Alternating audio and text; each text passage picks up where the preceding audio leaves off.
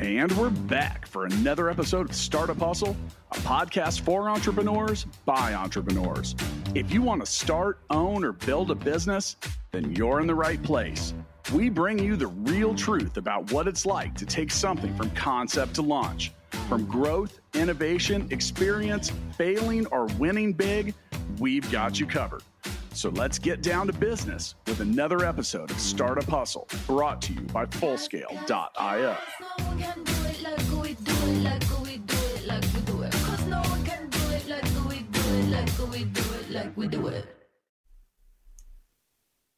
And we are back. Thank you for joining us for yet another episode of the Startup Hustle podcast. I'm your host, Lauren Conaway, founder and CEO of Innovate Her KC. And today's episode of Startup Hustle is powered by Fullscale.io. Hiring software developers is difficult, but Fullscale can help you build a software team quickly and affordably. And they have the platform to help you manage that team. Visit Fullscale.io, check the show notes for a link to learn more. All right, friends. So I think that y'all probably know by now that I am really, really interested in empowerment. And I think that people can be empowered in a lot of different ways. But one of the ways that startup founders need to be empowered is financially. And that's a really, really complicated thing that we're going to be talking about today with a, an experty expert. We're going to be talking to Emily Luk, co founder and CEO of Plenty. Uh, Plenty is a fintech platform that is helping modern couples invest and plan for their future together. So, speaking to that financial empowerment piece, and Emily and I talked about that a little bit in pre show prep, but Emily, I am so excited to have this conversation with you. Welcome to the show. Thank you so much for having me, Lauren. Absolutely. Well, let's let let's just kick it off. I want to dig into it so that we can talk about more stuff. And I'm just going to ask you, hey, Emily, tell us about your journey. Thank you. So I think for me, a lot of my journey started off in childhood. I come from a family where my parents started a business together, my grandparents started a business together. And so dinner time conversations, family conversations, it was about hiring and sales and manufacturing and sourcing. And they would ask my brother and I questions about what we would do, starting from the age of six. So, very surreal way to grow up that I now recognize in hindsight. But for most of my life, the default path was, of well, of course I'm going to start a company. I just need to figure out what the right idea is and what the right thing is. So the thing that that was like literal conversations that you're having around the dinner table. Like, if you yeah. were a founder, what would you do in this situation? I so my, my parents would even ask me, for example, they'd be like, "Oh, we had this contract negotiation. Um, this is what happened. This is the circumstance. What would you do?" Yeah. And we'd weigh in. And in hindsight now, like that's a very different set of conversations to have at the dinner table. I love that so much because it's a very low risk, high reward mm-hmm. kind of situation that you found yourself in. Like you are able to think expansively. You're mm-hmm. able to think beyond your own comfort zone. I mean, I'm sure that you probably didn't have granular knowledge of every single thing that they were talking about ever, mm-hmm. but it becomes an opportunity to brainstorm and ask for feedback and try things out in a very, very safe kind of environment, right? Yeah, exactly. Yeah. That's the time to, to foster that entrepreneurial mindset. I love it so much. Now, one thing really stuck out stuck out to me as you were talking, and I got I have to ask this, Emily. I'm so sorry. Mm-hmm. You have parents who founded a company together. You have grandparents who founded a company together. Uh, what was it like seeing that dynamic and knowing that your loved ones weren't just, you know, doing the thing, doing the whole deal at home together, but then had to like go off to work and exist together and seeing that because I imagine that the dynamics were probably different around the dinner table than they were across the boardroom table, right? What was that for sure? Watching that. Yeah, well, I mean, I think the thing is, I grew up with that, so that felt very normal. It actually yeah. was more strange to meet more friends whose parents didn't work together and realize that there wasn't an integration in terms yeah. of just different parts like of life. Siloed. Like you go off to work, you go off to work or stay yes. at home, like whatever you're doing, you're gonna do your thing and then we're gonna come talk about it at the dinner table. But then you have you come from a situation where people are are I imagine they probably had widely divergent opinions and perspectives and they have to mm-hmm. come together in every aspect of their lives. yeah That's and it well, oh for sure. That's so cool. Very much so. I mean, I'm alone, you know. them. I'm like, I don't even know them, but way to go. yeah, I mean, I think they work. They were are a great team together, and it very much flowed from you know a conversation of how to raise kids, going to parent teacher interviews, and then closing a sales deal.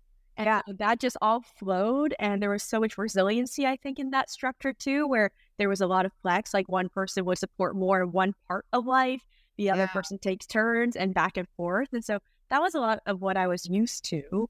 Um, my fiance and my co-founder actually also comes from a family where they have 12 people who have worked together across four generations in a family law firm.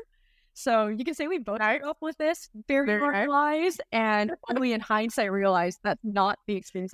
Why?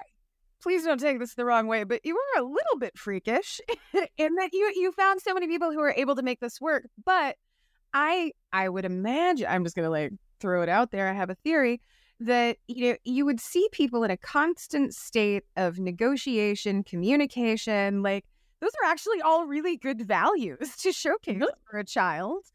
Um, yeah. you know that that must have been not just an interesting way to grow up, but also a pretty positive one. I, I would hope. Mm-hmm. I would think. Uh, I mean, for sure, turned out all right. So, so it could have been all bad. Uh, but no, that that is very very cool.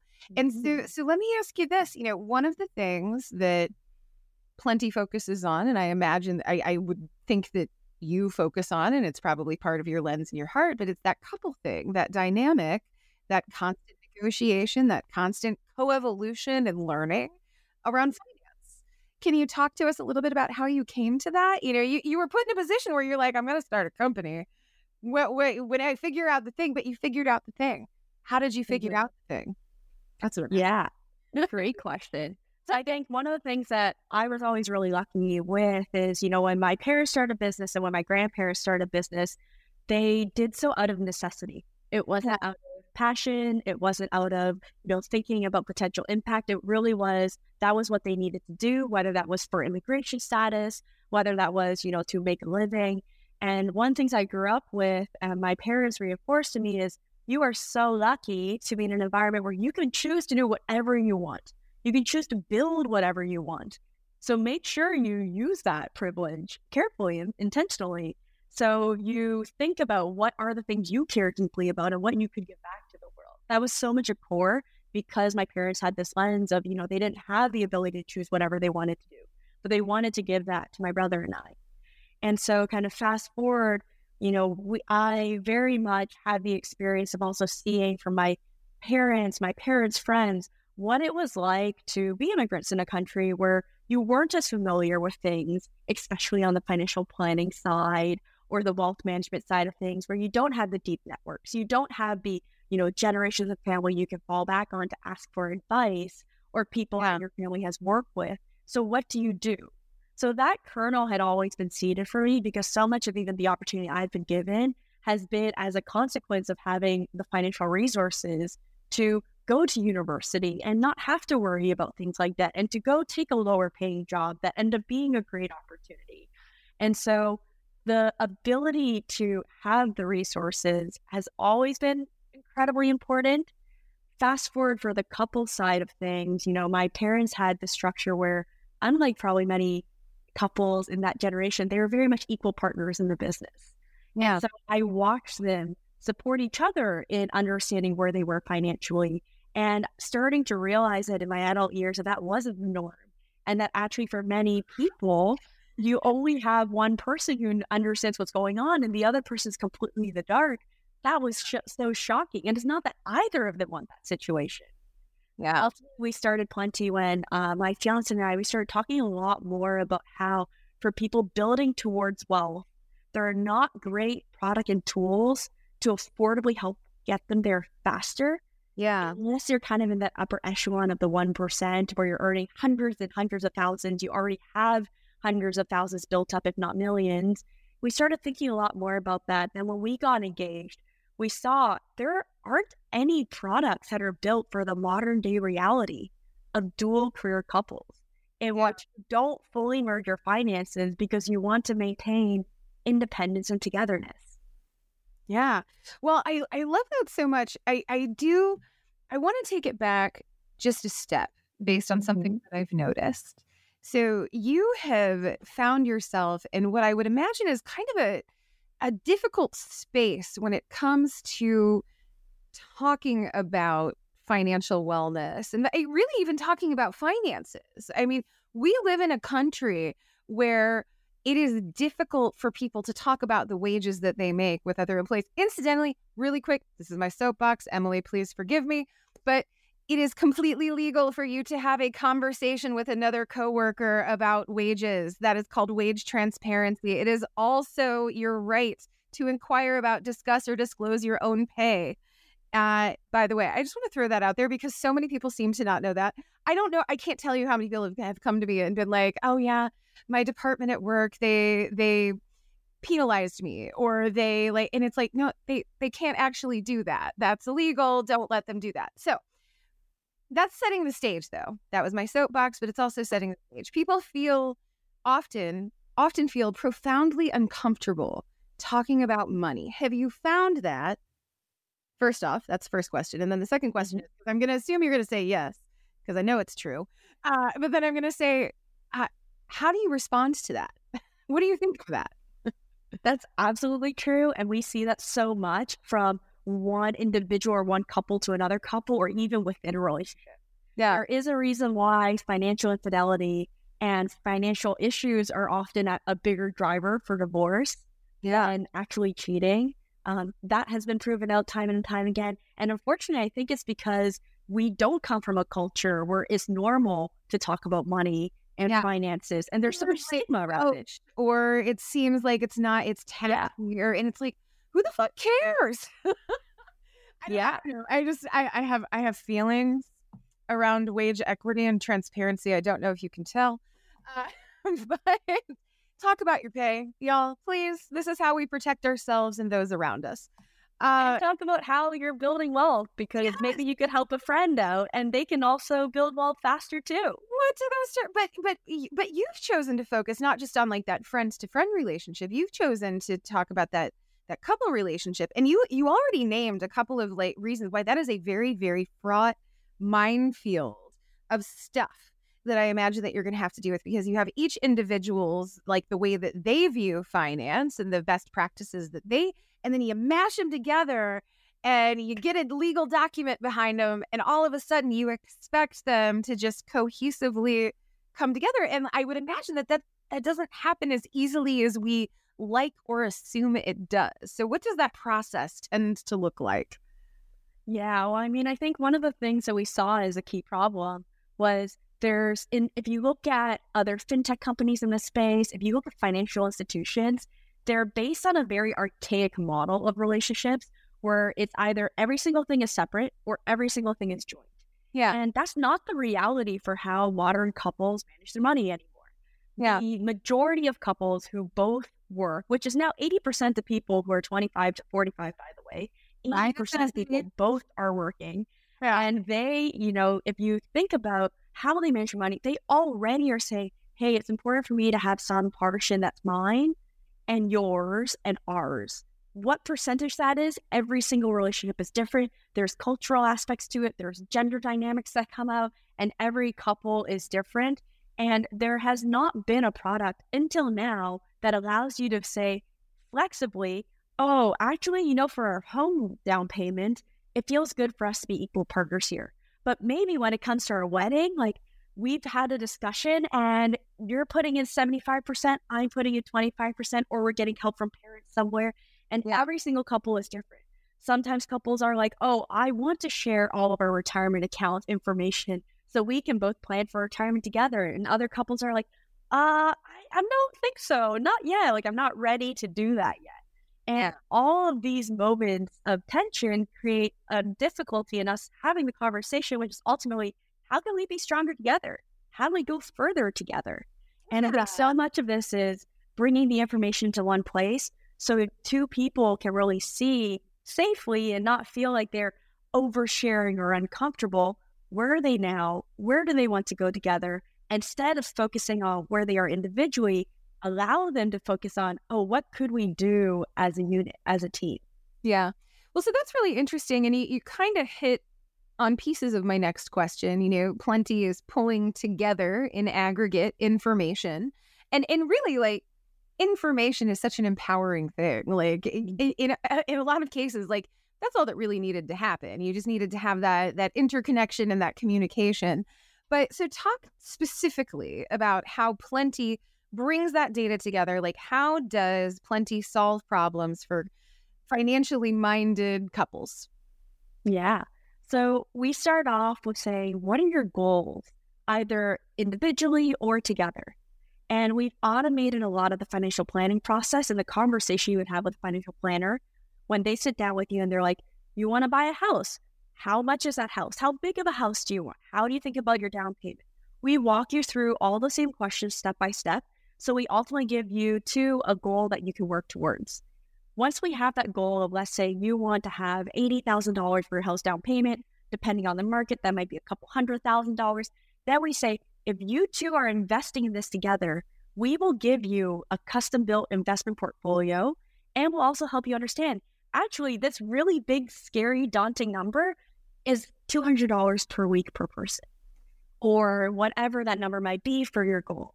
So Yeah. the first portion of it is we're really focused on helping you towards these goals that we know are what people have around buying a house, having a baby, having a second child, paying for daycare, paying for a home renovation.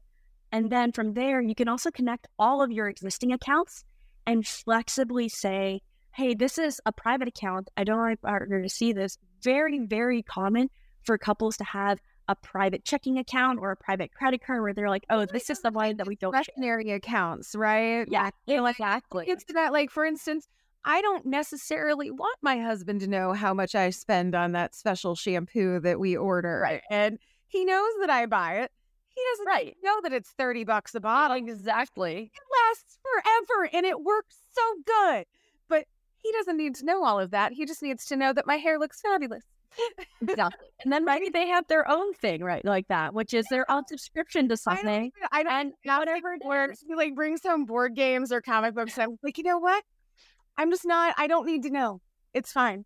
Like, are we broke? No. Can we pay the mortgage? Yeah, we're good.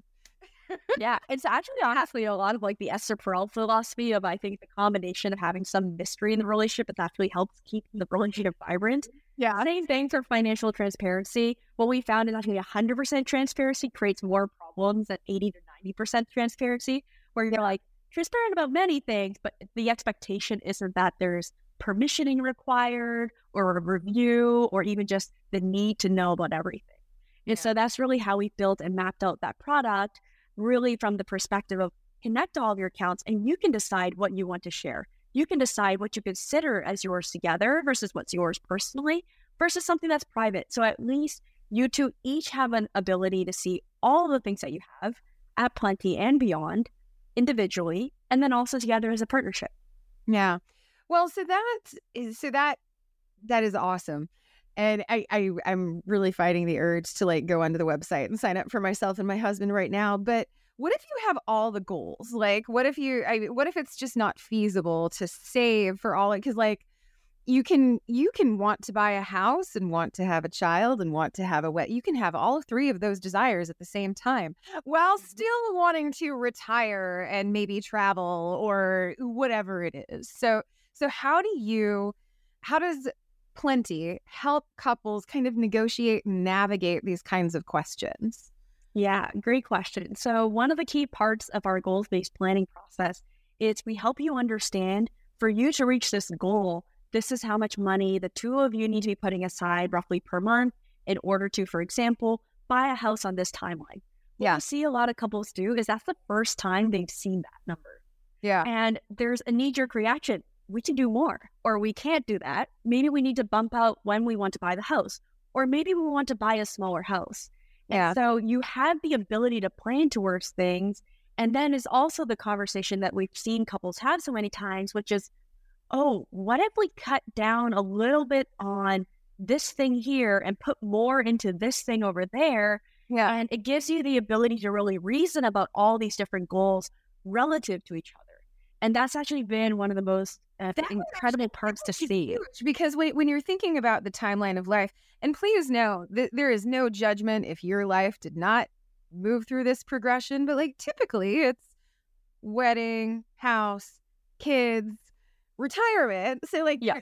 kind of a an intuitive sort of progression, life progression, I guess. Mhm. And so so yeah, like different things would be more important at different stages of life and you would Yeah. You so so the point of plenty is to help you see everything together so that you can you can plan around it, which I like. And I I have not seen that at any other in any other fintech tool that I and I've explored quite a lot. So, so I, I like that. There there's a very human element to the financial planning process. Like this is what people's lives usually look like, and we're gonna help you figure out what that means for you financially. That is very, very cool. Uh, so oftentimes what we actually see too for couples is that they end up having this, oh, actually, maybe our timeline didn't work out like that. And maybe we're at this point where the baby's coming and we're also trying to think about that home. And they Yeah. start playing around the numbers and they're like, you know what? Maybe that's just not realistic. And that's okay. At least you have that information. They're like, we're just going to bump the house out. But instead of trying to, instead of feeling like you have to do everything all at once, now you have the information to be like, let's reset our plans because that's life and that's how it works out. how do you make God laugh? You make a plan, my babies. Don't you like? I, but I, I love that Plenty allows for that changeability. Like I think that that's mm-hmm. that's a really key piece of financial planning because I think we all have very like we build out these ideas of what we think we're saving for or investing for, and the fact is like in true entrepreneurial fashion, let's leave a little bit of wiggle room. You know what I mean? Mm-hmm. Nothing ever happens the way you think it's going to happen. Exactly. Well, so so I will tell you something else that does not happen the way that you think it's going to happen. Often that's software development. Finding expert software developers can be really really hard and it always takes longer. And it's so hard. and I hate doing it except when I visit fullscale.io where you can build a software team quickly and affordably. Use the full scale platform to define your technical needs and then see what available developers, testers, and leaders are ready to join your team. Visit fullscale.io to learn more. Uh, yeah, because you're you're looking for that reliability that that full scale brings, that plenty brings. You know, being able to have access to information that has been historically a little veiled, things that we don't want to talk about, think about, work about, do about. Uh, but that's I, I feel like that's changed now, so Emily, one of the things that we talked about in pre-show prep friends, uh, Emily was great in pre-show prep, by the way, because she asked me a question that founders don't normally ask me, and I was very gratified to be asked this question. She asked, "What struck you about Plenty?" And I was very honest. I was like, "Actually, Plenty did not strike me; it struck our executive producers." However, just in what I know of Plenty now, and in talking to you and figuring this out, one of the things that struck me I immediately thought of the financial equity piece. That's the lens through which I view the world. And so, one of the things that I thought of, I was like, you know, when we're talking about partnerships, often half of that partnership or even 100% of that partnership is going to be female. and we talk about the fact, and we've talked, I've even done interviews on the show with founders who are addressing the issue that sometimes women uh, are socially conditioned, are made to feel uncomfortable or unwelcome in financial spaces, talking about finances. And so, one of the problems that we're seeing now that the baby boomer generation is aging up, we're seeing a lot of women whose partners have died who have no conception of how to budget or even where to send the cable bill you know things like like no idea how much money they have socked away for retirement. And so i feel like plenty could be a tool to also help manage that so that we're no longer left in that situation. Are you finding that couples are using it as a as a kind of a safe plan safeguard plan? Absolutely. So, one of the things from the very ground up, we built Plenty not for the people who are already finance whizzes and spreadsheet experts and could go into a trading brokerage account and know immediately what to do. We really Yeah. built and designed the whole product from ground up to be really intuitive and non overwhelming to people who might not have had as much experience in finance. And so that has actually over and over been what we've heard from people as a really important uh, foundation in order to bring a partner that might ordinarily be more intimidated, not have as much literacy or the education to then engage with the conversation for the first time and say, how much do we have? Where is it? Yeah. Do we have enough for retirement? How much do we even have now? We've had these conversations about can we afford to do X? I now have a place where I can look at that and see, oh, we're tracking towards this home renovation we're talking about. Oh, we actually need to save a little bit more for bigger milestones like sending your kids to college. And for the first time, they're really, they have a safe place to actually see where they are together. Yeah. So that's a huge part of what we've done. I think one of the things that completely blew my mind as we were building this company is if you talk to people who are widows or, or divorcees, especially with, people who unexpectedly have been widowed, ex- unfortunately, this data only exists generally for heterosexual relationships at this time. Yeah. Uh, what we've seen is for ladies, 95% of them urge other women to be more involved in their finances because they found themselves blindsided on the other side of it. They didn't yeah. even know where the money was or how much they had. And if you also think about that, actually, that same study said that when both partners participate to even understand, and you don't need to be equal on this, you just have to be part of the conversation and right. understand what's going on.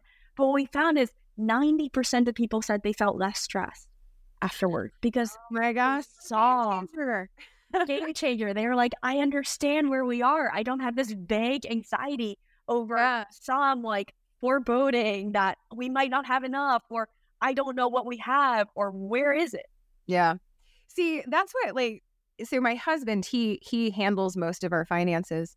Uh, but with the caveat that like I've been very clear with him, like there was a period of time and it was right around the time that Innovate Her was getting started. And it, I mean, even relatively recently, but like as a start as a founder, like I feel a lot of stress and a lot of that comes from the financial pieces of things. Like, are we gonna am I gonna be able to pay myself this month? That's a pretty stressful question. Because if I can't pay myself, are we gonna be able to pay the mortgage? And so he would kind of try to protect me, I think. And he I think he yeah he thought he was protecting my peace. He was like, look, you know, she's already got enough to worry about. Like, my husband is incredibly supportive and he very much believes in my intelligence and my ability to grasp concepts. So that's not it. It's just the fact that I think he was trying to make my way easier. And I was like, ah, uh-uh, no, no, no, no. I need to know. You don't even have to like have me do anything, but just keep me apprised of what's going on. Because if I mm-hmm. don't know, I, I would much rather know something bad than not know anything at all because you can plan for something yeah. bad. and so like I, I feel like plenty must be such a a breath of fresh air to folks who have previously just not really engaged in that way whether through their by design or by happenstance like however it, it went down just knowing could be the most empowering piece of the puzzle right and i mean it's um, sure. that's what your data is tracking so talk to us a little bit more about that. I want to hear like you've already mentioned the fact that like financial abuse, um, financial withholding, like these are these are all really significant problems in relationships. Um, you know, what are some of the other things that you're seeing before plenty, like that couples were experiencing that you're not seeing now? Yeah. So one of the most incredible things that we've been hearing over and over is both that the partner who wasn't as engaged or didn't know how to engage, which is so often actually the case, they're now feeling a lot less stress and they feel like they understand in a way that they didn't before where they are financially, which is so much of like the the kind of currency of a buying opportunity to have experiences or to do things. What yeah. we're also hearing is that actually also for the partner who use is used to driving a lot of financial decisions, they don't feel as lonely anymore. They don't feel like they're on an island and there's all this pressure for them to figure out everything on their own just because they are a little bit more comfortable with financial decisions or thinking about investing or planning. And so it's actually a lot more that there's for both partners, stress is reduced for very different reasons, but ultimately resulting in them feeling like they're a lot more on the same page and a lot more on a team. Okay. Well, and I, I feel like that that level of I guess satisfaction or empowerment, like that's going to lead into some pretty far reaching other relationships that like if you're feeling more empowered and more in control financially, doesn't that mean that you might feel more empowered and more in control just in your romantic relationship and your emotional, physical, spiritual, like it, it really carries through, right? For sure. Absolutely. I think that yeah. ties so much to this feeling of connectedness and feeling like you're building together. Yeah. Oh my gosh, I love that. So so talk to us about the future of Plenty. You know, you are you're working with customers, you've got some traction. Uh, what are you seeing coming down the pipeline for Plenty in the future? Well, one of the big drivers for us building Plenty was, you know, I've spent the last decade of my career chanting similarly in Silicon Valley. And as part of that, you know, we've been part of multiple other startups like Stripe and Even that got acquired and Homebase. And what we saw a lot here in this area where there is so much wealth creation is that when you already have wealth, you get access to a different quality of service and a different set of financial products that ultimately yeah. result in you building wealth faster. That actually was such an important kernel for us starting to build plenty because we were like, in, in terms of your actually your point about equitable access, why don't more people have access to this? Why is this just restricted where if you already have a certain amount of wealth, then you get access to products that help you build wealth even faster? Yeah, that seems like so bizarre. To make money, which is kind of the. I guess, the saying that goes along with what we're, but the fact is, like, we're helping the rich get richer and right. we're widening chasms and equity gulfs. And, and, and that's, I don't like it. Let's not do that I anymore. Okay, Emily? Enough. Yeah, I think the world is big enough for everyone and every family to have more. And I think that just leads to a better future. And so, you know, we've we started doing that because even with our cash management product, it currently is a 4.86% yield, which is higher than pretty much every big bank you'll see there. Great. We also offer automated investing. So it's truly effortless for individuals and couples. But the way that we apply that automated investing, we've used a much more advanced way of investing. It's a strategy called direct indexing that has been around for decades, but historically you had to work with a wealth manager in order to get access. Yeah. The reason why it's good is because there's advanced tax loss harvesting, which can reduce potentially your future taxes. And so what we found is you're actually just saving taxes that you can pay down the road. Yeah. And we automatically offer that as a core part of the investing process. And that actually really changes because if you're thinking about, you know, the average household, they're still predominantly investing using ETFs, using more basic strategies where they're actually accruing a tax bill that's going to come down the road that they might not realize can really add up. Yeah. So we really were thinking, what are the set of products that we can bring people that you might originally have needed access through a wealth manager, but we can bring access to you starting with just a $100 minimum. That's a really core part of our mission for what we'd like to do. Democratizing access. It's like one of my favorite things in the whole world. Uh, so so one of the things that we like to do around Startup Hustle is we we like to give actionable advice. So not mm-hmm. everybody is part of a couple, not everybody is, you know, building a fintech startup. So but what I'm going to ask you, give our audience what are some best practices that our, our audience members can engage in around financial empowerment? We're going to generalize it just a little bit, but talk to us about some of the things that you've seen plenty help people do? You know, what are some of the tactics that folks can do so that they can feel, first of all, the first best practice is to go out and sign up for plenty. There you go. I did it. Uh, you can check the show notes. We will pop a logo down there, but definitely check it out if, if what Emily's talking about speaks to you. But, Emily, beyond signing up for plenty, what are things that people can do, our founders and our audience can do to feel more empowered in their their financial journey? I think the first and most important thing is just get started and realize that you don't have to know a lot to invest well.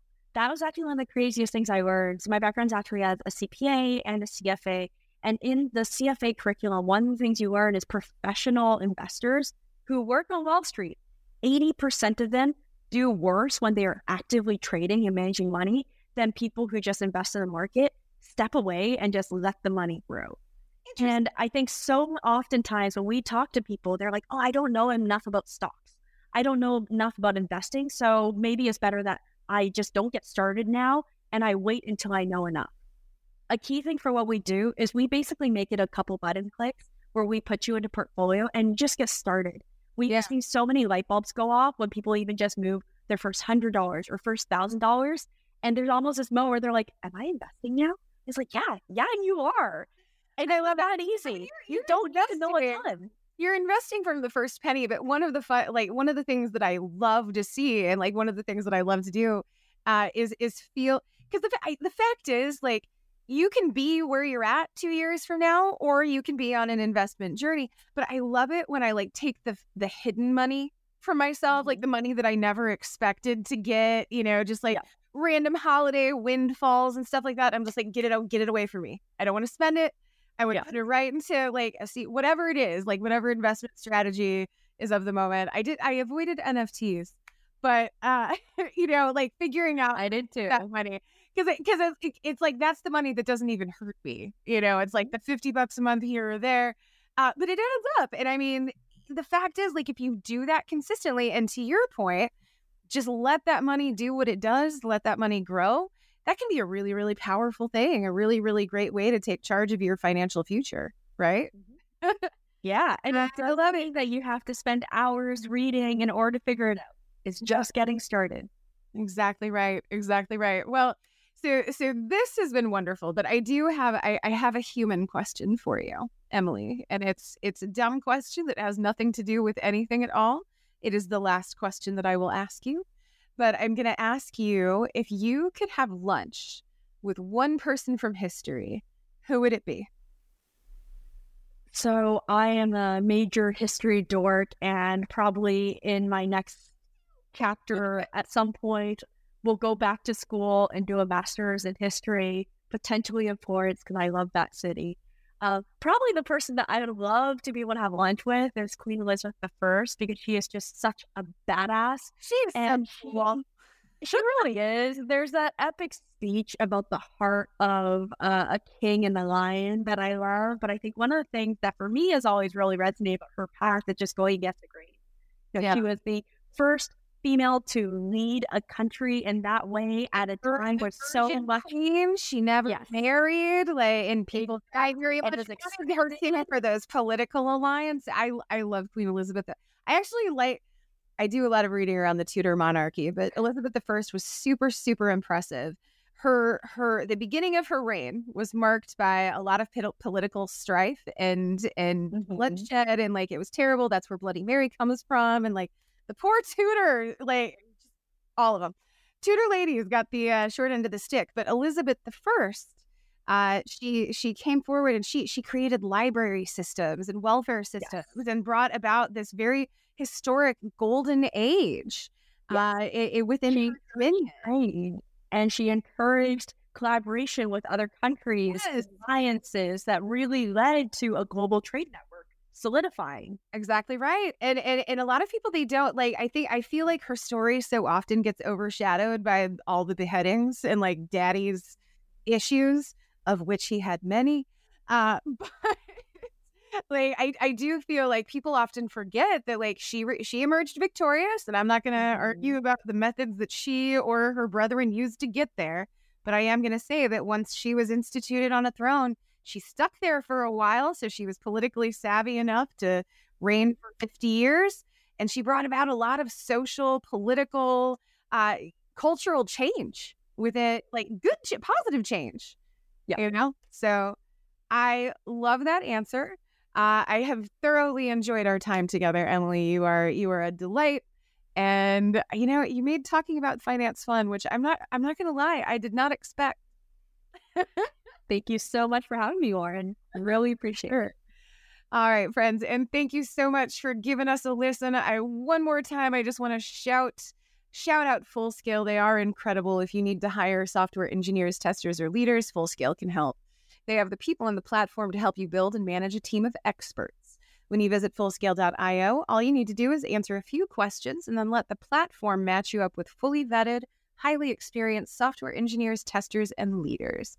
At Fullscale, they specialize in building long term teams that work only for you.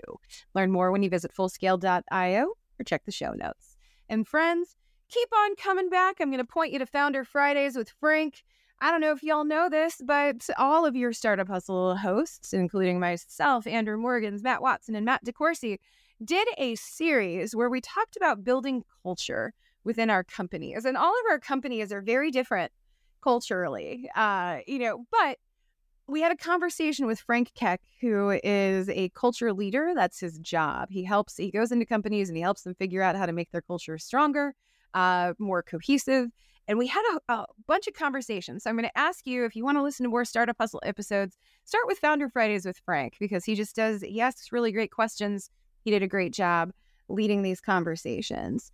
Uh, and I'm, of course, going to invite you to keep on coming back, dear listeners. We just love that you visit us week after week, that you spend time with us.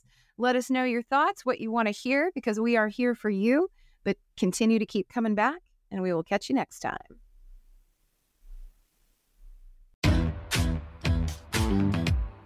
Startup Hustles brought to you by Fullscale.io, helping you build a software team quickly and affordably. Make sure you reach down and hit that subscribe button, then come find us on Instagram. See you next time.